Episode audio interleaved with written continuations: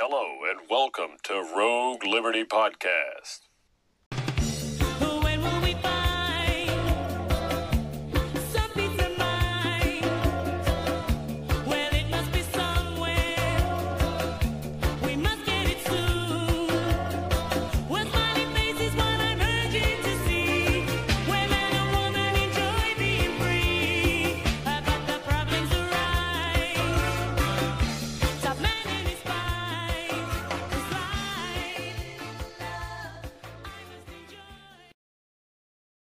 Welcome to this um, what will now be the first episode of Rogue Liberty podcast. Um, recording it's four o'clock in the morning. I'm trying not to wake anybody up, so it's going to be a, a quiet one. And I just want to really give you a sense of uh, who I am and such. And I really want to get used to doing the occasional solo episodes because it's not always going to be possible to work with a guest with such a restricted time I have now.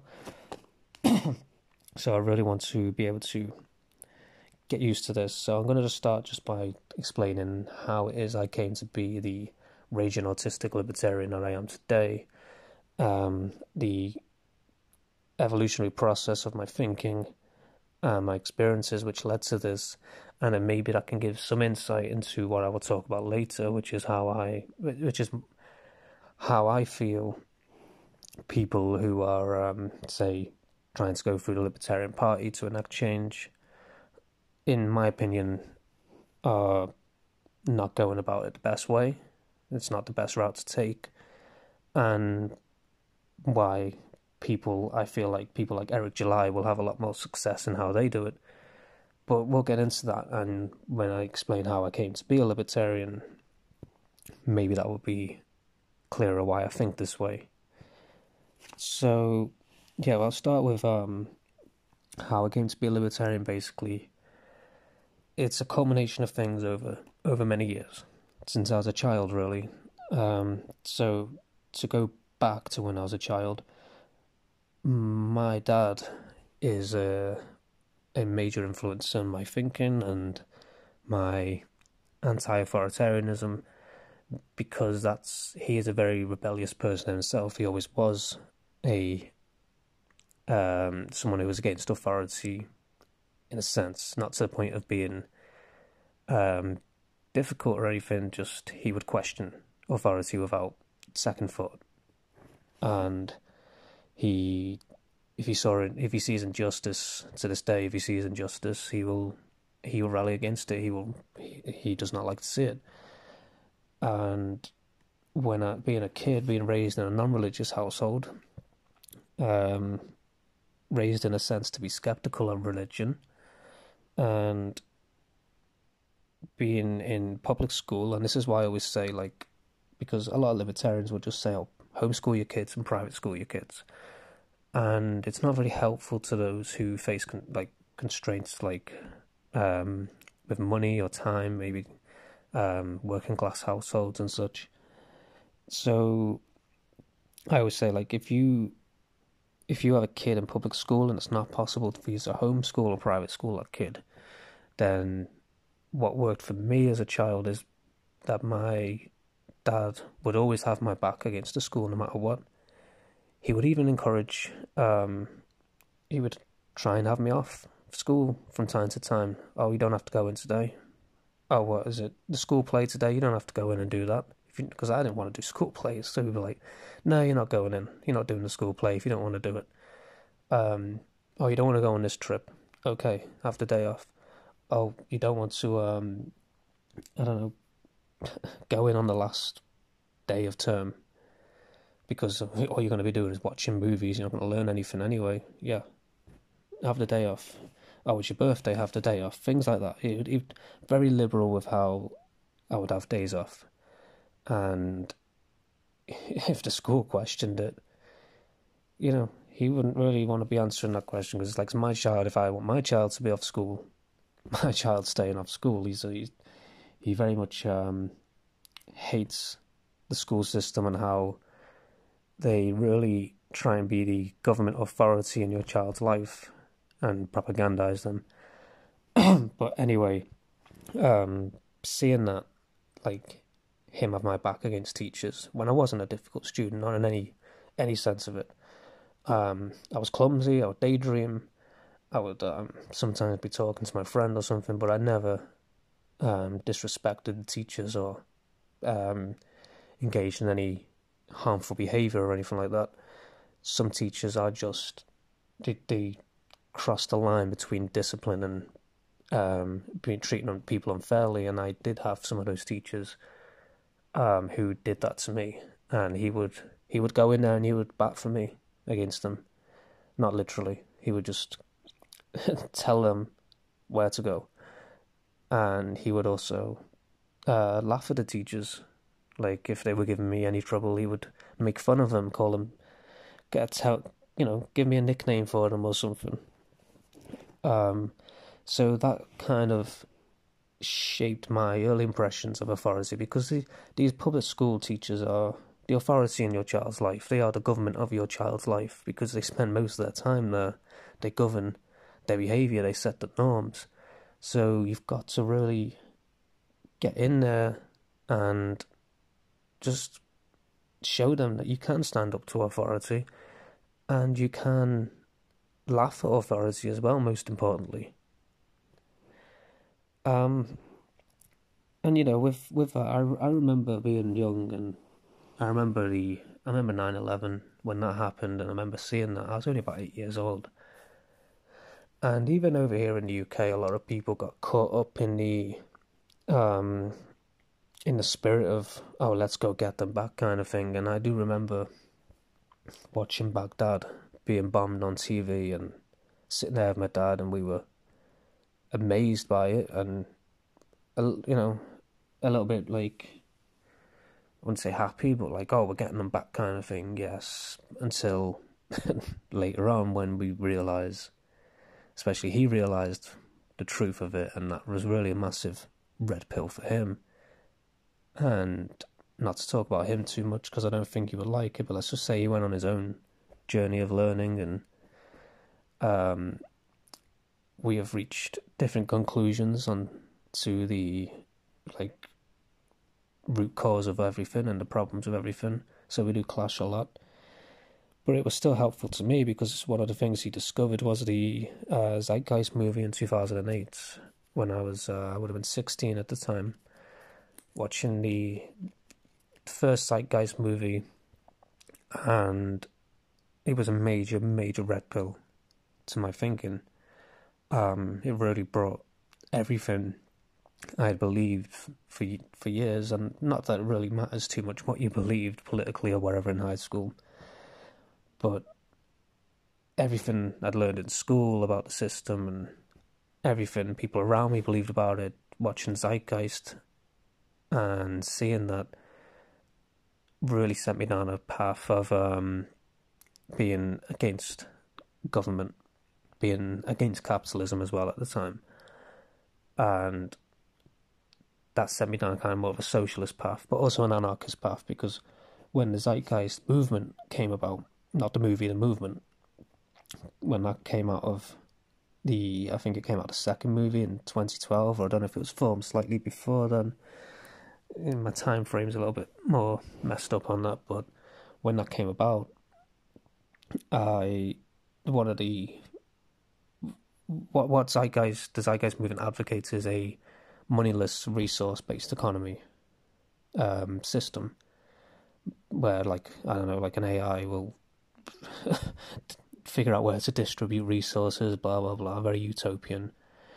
And that they that was a grassroots movement and the idea was that politics is not the way to bring that about that it would never get through in politics and therefore it has to be culturally grass grown, uh, grassroots grown movement to bring about that change. Not that they were ever any good at doing that, and that brought a kind of um, anarchist mindset to me. I got offered because um, when I was finding work at about 16, 17, I was finding work and I couldn't. And my careers officer said to me that she can get me a place on the young person's council where I can enter into a career in politics because I'm very I was very socially minded and all this kind of such. So I um, I refused because of my influence from from the Zeitgeist movement, and because I've, I, again not being very comfortable with authority figures. I just said no, it's not for me. Um, politics is not a is not a solution to the problems we're facing.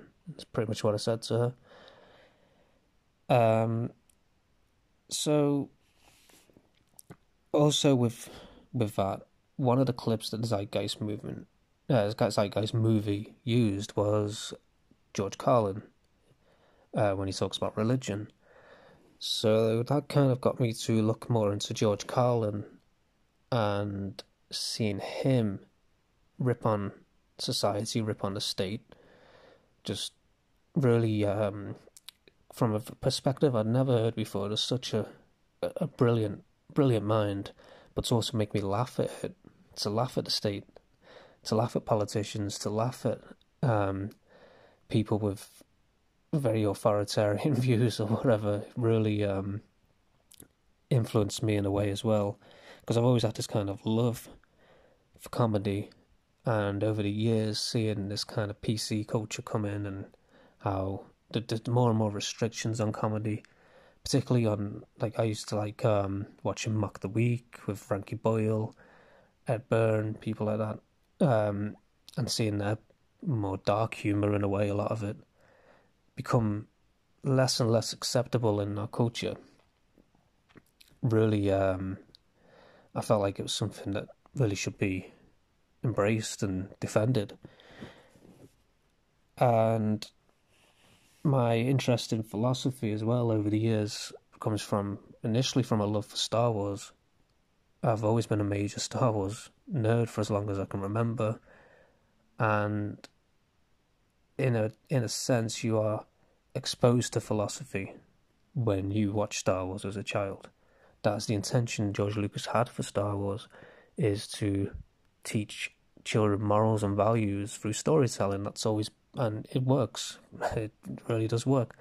And getting into the deeper lore of Star Wars behind the movies and all the, the expanded universe materials and everything, you come across a lot more different views, different philosophies, and you realize there's all these characters and they all see the universe differently. And there's, there's some of like more Nietzsche perspectives um, and some of more Stoic perspectives, and it just really helped to give me a lot of perspective to apply to the real world outside of Star Wars and everything. And um, yeah, so the, these early years really, for me, set a anarchist mindset for me, in a sense of a rejection of authority, and it wasn't all authority, but I just rejected um, authority that I seen as unfair, basically and unjust. Uh, with, with that, I, I leaving school in the 08 crash. That's the exact year I left school was 08. The crash happened. So I, um, I soon enough, within a few years, not finding work or anything, I moved to Taiwan. Uh, I had a girlfriend from Taiwan at the time, and I was just. She said, "Oh, you can you can teach English in Taiwan. You don't need a visa. Um, you just fake it basically. So I did that. I went over to Taiwan. I was teaching English at 19 years old, teaching English, having no idea what I'm doing. Because in Taiwan, when you're English teaching, it's more of a marketing role, really. You only they just want a Western, white Western face to say, "Look, we have a white Western teacher. Come on in." That's all it comes down to. Come and come and give us your money because we can get these teachers who are native English speakers. Um, but even then, like in Taiwan, I was exposed to uh, like one thing I noticed. One of the first things I noticed when no longer being there is there's a very small gap between rich and poor. And I would question why? Why is there a small gap between rich and poor? Why is everybody employed? Why is there like not really any beggars on the streets? You do get you do get beggars, but you don't get as many as you do in in England, where they're everywhere. Um, and seeing um, people be more religious, more spiritual, like even if they don't believe their religion, they would still go to the temple and pray. And they would still have a lot of pride in that, in that side of things, and the crime rates. Like you could just go out at night and not have to worry about anything except maybe a pack of stray dogs, depending where you are. But you wouldn't have to worry about anything in Taiwan, really. Like it's just you felt safe. No one bothered you. Like in England, I was I was joke about this. In England, when I walked ba- past a group of teenagers, my concern is, oh, damn, are they going to say something to me, and I'm going to have to like. Obviously, I can't defend myself against them, and this is this is going to be one of those situations. But in Taiwan, it's like walk past a group of teenagers and like, oh, please don't say hi to me, please don't say hi to me, because all they want to do is say hi and talk to you, and it's such a friendly place with a low crime rate, petty crime, low petty crime rate, and this exposed me to a very different way of living, and exposed me to what is to this day the closest thing to free market capitalism I've ever experienced. Now, Taiwan has its problems, its government has its problems, but it seemed to me largely like the government is staying out the way of people and letting them live with low ta- lower tax rates, with um, just letting people build a business and not impose too many harsh harsh regulations on them or um, needing licenses for everything. It just really felt a lot more free, uh, especially compared to what I'm used to in the UK, where I just had so such limited freedom, especially after the crash. Um, like the idea of getting a house and a car and a really good job just felt like it was going to be impossible. But after about four years in Taiwan, uh, I left Taiwan and um, because my grandmother sadly passed away. And this was around the time that Jeremy Corbyn was really coming to prominence. He did about a year before I came back to England.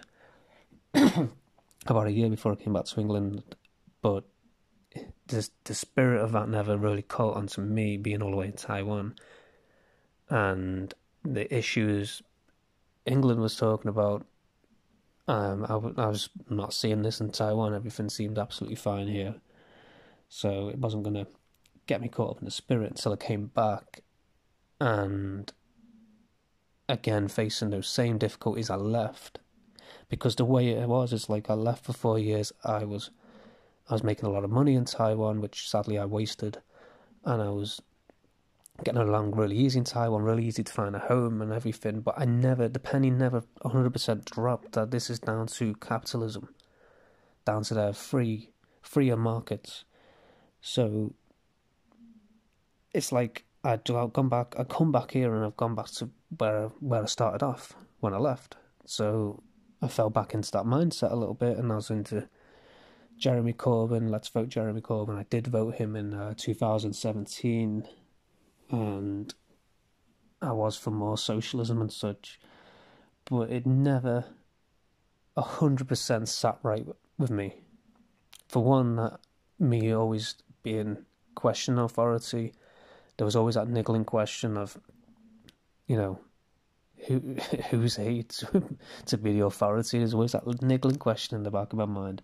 Then seeing um, seeing Al- Alfie Evans that case when the NHS basically did, if you're not familiar with that situation, horrible situation when a child was in a vegetative state and the NHS wanted to just pull the plug on this child and the parents were saying no we don't want this child to die.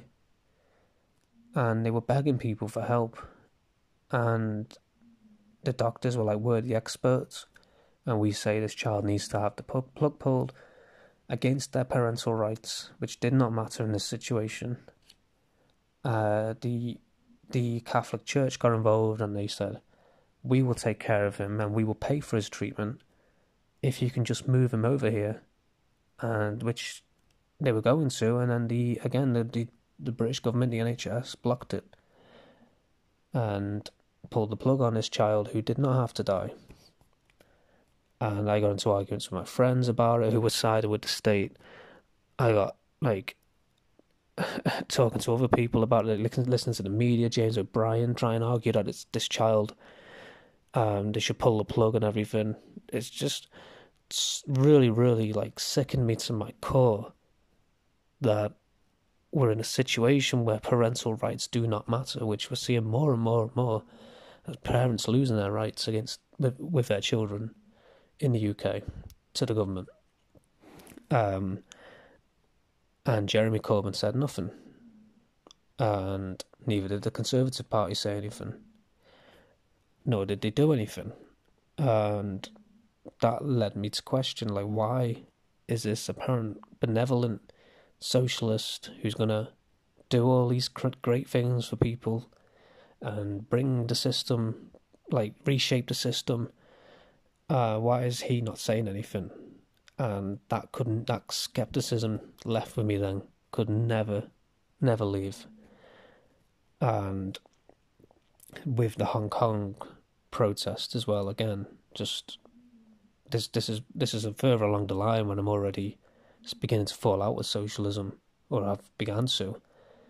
Jeremy corbyn says nothing for hong kong um not not as passionately as he would for others which again had me questioning why won't he question this so that skepticism of socialism was then solidified when I read, going back to my love for Star Wars, I picked up the Darth Bane trilogy and the first book, Path of Destruction, which is follows the Sith Lord um, called Darth Bane. If you're not familiar, the Sith are like the adversaries of the Jedi, who are very, um, very extreme individualists, but they also um, to them morality is um is subjective and it's not you know they they will think nothing to kill someone for their own personal gain.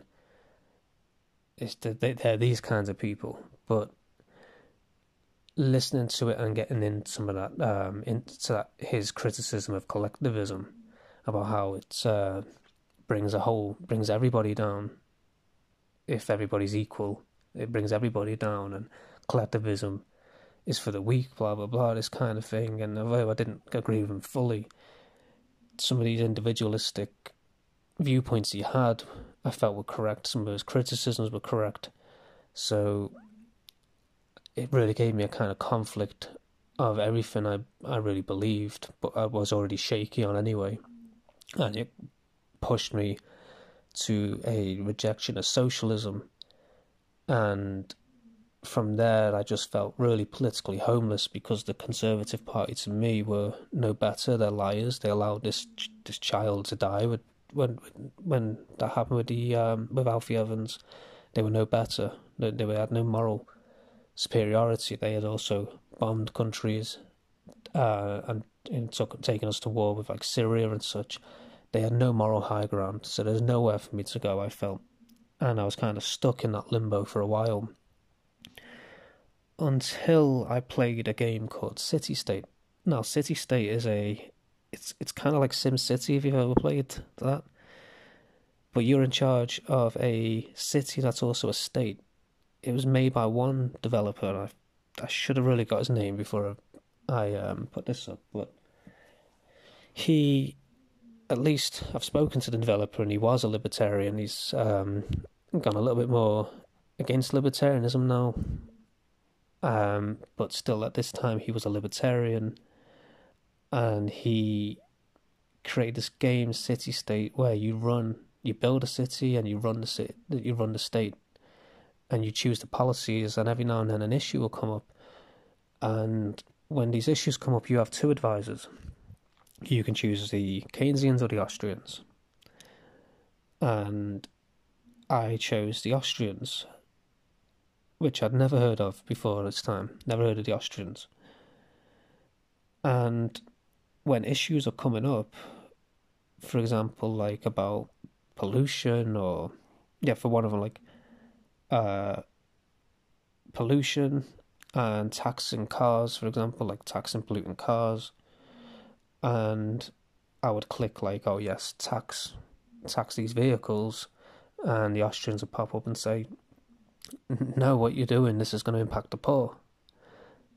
And you know, I, I would do it anyway, and then I'd see, yeah, they, they, there's poor people are being affected by this on my game, and it happened like that with a load of other things, load of other policies, where the Austrians will come in and say like, "Oh, you have no right to to, to impose this on people," or um, like just how the sheer number of, especially the economic policies that they would say that I would think the socialist way is more correct, and the Austrians will come along and say, "No, this will only impact the poor." And it just made me question the Austrian school because when when I looked it up, it said libertarians. I was like, libertarians aren't they those people who are like for extreme like capitalism? Aren't they like? I knew a libertarian who apparently was a libertarian who stole a Facebook group off me. Um, but turns out he wasn't a real libertarian. He was um, he was very much a troll. But that was my my idea of a libertarian. Is though these these people are extreme capitalists why is their philosophy, their economic school of thought on this game telling me that they care about the poor? So I was like, maybe there's actually a lot more to their side of the argument than I'm thinking. Because another thing that the Darth Bane trilogy taught me was because I'd always seen the Sith as the bad guys, maybe the people you perceive as the enemy it's beneficial to really get to know their mindset and what they're thinking. And you might find there's a lot of agreeable things in their thinking, a lot of useful things, even if you don't ultimately don't agree. So thinking back to that, I thought, well, let's just let's find out a little bit more about what's going on in this Austrian uh, mindset. So I discovered Milton Friedman and honestly, I was just blown away by his arguments. I'd never heard anything like it. And it made so much sense. And relating back to my experience in Taiwan, I had a reference to much of the economic freedom he was talking about. And I was like, this makes sense now why Taiwan was so um, much felt much more free, why people were much happier, why the crime rates are lower, why the even though the wages are a lot lower, people can afford a lot more. The the families are together. The um, you know, there's a lot to what he's saying. So I was like, I'm going to look a lot more into this libertarianism stuff. So looking into libertarianism, I then found an article by by somebody I don't know who this was, who talked about their journey to libertarianism and how they were feeling people were not happy with this person who wrote this article because he started to listen to Tom Woods a lot more. So I was like, oh, who's who's this Tom Woods? So looking into Tom Woods, and I find his libertarian speech he would give to the whole world on YouTube, and it just sold me instantly on on on it. I was like, this is certainly speaking my um, language. This may be maybe I found the home I was looking for, and so I, from there I just ended up looking more into it, more into it, and I'm still a young libertarian. This isn't all that long ago, and the whole anarchy thing. And I don't like to put labels on myself. I don't really like to use the word anarcho-capitalist or anything like that. I'd say more a market anarchist or something. I don't know. Whatever label suits me, but I don't know. Point being, anarchy wasn't a big jump to me. I was skeptical of it, and some elements of it I still am skeptical, but I just know that, that it will work better than the state. I know that for sure. Um, but it wasn't such a big jump to me considering um, my experiences over the years and already being kind of an anarchist with the zeitgeist movement and everything it wasn't the biggest jump for me. The bigger jump for me was from socialism to capitalism. Uh, was the biggest jump for me. That was much harder. And through that, like, a lot of my experiences are very much culturally influenced. Um, from the like George Carlin and Bill Hicks, people like this, through the Zeitgeist movement and trying to influence change through culture. um, through learning different philosophies through Star Wars, through learning individualism through Star Wars, which eventually led me to um, libertarianism and just learning to listen to other ideas through Star Wars, which led me to libertarianism. And through being exposed to the different philosophy and different culture in Taiwan and learning more of their way of thinking. And this to this day, I, I think very differently to a lot of other British people. I don't fit in well with British people anymore because I spent four years in Taiwan exposed to a different way of thinking. And sometimes I do, without unknowingly, think a little bit more like an Asian.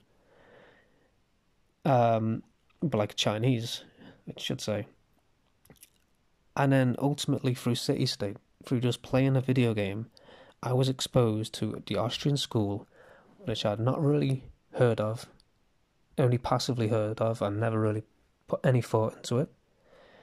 And through um, through that experimenting on the game with different systems and seeing how the more freedom people have, the better off they were through a video game. So, this is why I say that the idea to me of bringing about less government through a libertarian party is a it's it's just not the best way to go about it. It will have some successes, no doubt, and yeah, you can use it for messaging, but why use that for messaging when you've got when culture is a much more effective tool? Through storytelling, through video games, through music, and this is why I say like Eric July has will have more success over the years, and he will he is having more success because he, he through his music he gets people to um, let the guard down emotionally and consider ideas, let ideas into their head that they would normally not consider. And through, um, through like when he's talking about these things, when he's talking about comic books and music and movies, and when he's taking on the woke culture, he's getting into the circles of people who are liberty minded, who, like I always say, like this whole woke thing very much a corporate pro- plot, no doubt. It's a divide and conquer plot. But they've made a mistake by disturbing people who are like gamers and people who are big movie buffs or into their comic books because these people were the most politically like they they didn't care about politics before this stuff came along and dislodged them and made them pay attention to politics and who do they turn to they turn to Donald Trump that's failed they're looking for other answers now. These people, they're, they're political homers, they're looking for other answers. And the best way through these people to get through to these people is through the culture. I'm thinking of a, and I, I don't know the quote verbatim, but in Lenin, who obviously I'm not a fan of, but he did say one thing which was, um, which rings true to when you're trying to bring about a revolution or something uh, whether that's revolution of the state or a revolution of ideas or whatever, is he said something along the lines of um, poker with a sword, and if you hit steel, withdraw, and if you hit mush, carry on. In other words, um, you know, attack at the weakest points. And where is the establishment at its weakest? It's at its weakest through culture. When a foreign government wants to subvert a, another government, they will mainly do so through the culture, through the cultural institutions at the grassroots level to bring about the changes they want to see. It's not always through military force or something. Uh, if if they don't want to do that, it's through culture. The United States, the the United States empire, uh, is mainly a cultural empire as much as a military one. It's very much a cultural one, and the culture right now is at its weakest point, where people are not opposed to um, alternatives and to build an alternative institutions of media, of entertainment. And I feel like this is very much the the right path to go because uh, most people are not politically active and they only come to being a little bit more politically aware around election time when they would tune into the news and whichever one whichever party kind of like there's two there's two kinds of people. There's the ones who will vote whichever party has is most agreeable to them at the time most agreeable to their values and their way of thinking. But then there's the people who were like well my grandmother voted labour and her grandmother voted labour so I'm going to vote Labour or you know, Democrat or whatever, Republican. My family vote Republican, so I'm going to vote Republican. Those kinds of people. And then they they send off the ballot, they see who wins, and then they that's it. Not politically active again for another four years. Like these people are not going to be won over to the side of liberty anytime soon, even though a lot of them would agree with libertarians with giving the um, exposure to the ideas. What are these people doing in those four years? Well, they're watching sports, they're watching movies, they're watching TV shows, they're reading comic books, they're playing video games. These are the reachable areas, and I can't stress enough how much I feel this is so. And that's why on my channel, one of the main areas of focus will be to kind of to bring exposure to not just libertarians but anti-authoritarian people, anarchists, and you know, doesn't matter who they are really. If they're anti-authoritarian and um, against imposing, just against imposing their will on other people. If they are doing some kind of media project, entertainment project, whatever, let's say like a book or something, a fiction novel, then they will um, then I want to speak to them and try and bring exposure to their ideas, but also just discussing some things like Star Wars and sports and such myself with other people to um, bring other people listening to my podcast and then being exposed to libertarians and libertarian ideas. And that's why I'll, on my channel I will also be doing interviews with other libertarians. And not just lib- not just other libertarians. I'm going to try and find people from all over the spectrum because there's some there's quite a few people I respect, even though I don't agree with them. Like, for example, um, George Galloway, someone I respect, even though I don't agree with him a whole lot. Or Russell Brand, I don't agree with him a whole lot, but I find him agreeable. Or Peter Hitchens, another one. Disagree with him a lot, but at least um, I can respect him. So, you know, like, people aligning with those types, I'm going to talk to people like that as well. Um, so just to f- say a last couple of things on the whole culture thing, like for example, there's a lot of libertarians out there who would tell you that they came to be a libertarian because of George Carlin. But George Carlin wasn't necessarily a libertarian he was, you know, very much pro democracy, and uh, some of his things were, some of his views were a bit more, like, left leaning, liberal leaning.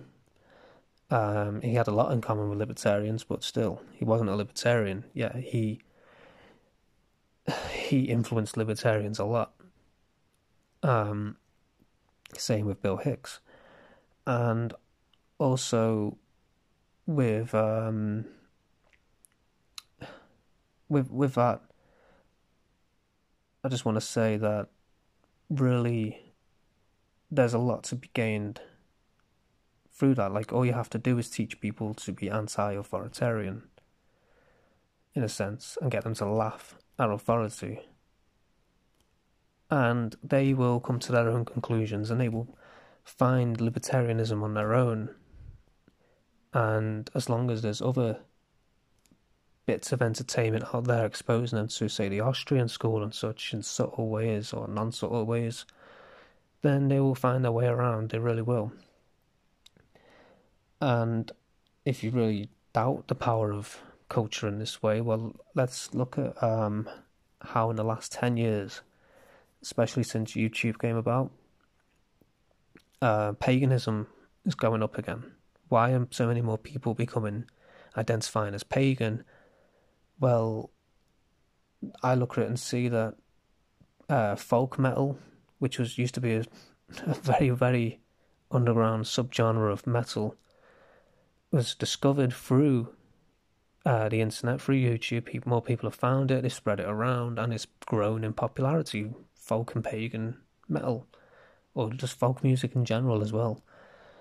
And then you got TV shows like, uh, for example, Vikings comes about and really glorifies the image of of the Norse pagans. Um, and suddenly you see this resurgence of people who believe in the Norse gods. Now, um, I call myself an agnostic, but like the for people to, if culture, things like music and TV shows and uh, things like this, can bring people to believe that when Thor strikes his hammer, that's when there's lightning. Again, in this day and age, then for something as um, something like libertarian philosophy really shouldn't be that hard to convince people of through culture. And really shouldn't be hard to make trendy this idea of liberty. So that's really all I have to say about this. Um, it's pretty late, and I'm sc- struggling to really gather my, my thoughts now. So I will expand on this every so often when I'm talking to, say, my guests, or when I'm talking, especially guests who are doing uh, things like writing books or in video game development or whatever. Uh, this will be expanded on a lot more, but I just wanted to get my general thoughts out there because there's one area that has been continuously ignored by libertarians or just not seen. There's an avenue not seen, and that's culture. That's all really I have to say about that. Um, so yeah, please, um, if you want to find me on uh, Twitter, you can find me at Rogue Liberty One, uh, and if you find me on YouTube, uh, just put in Rogue Liberty Podcast. It will come up. I've not yet created a channel at this moment in time for that for this podcast. And yeah, hashtag Cat Tower Gang. Goodbye.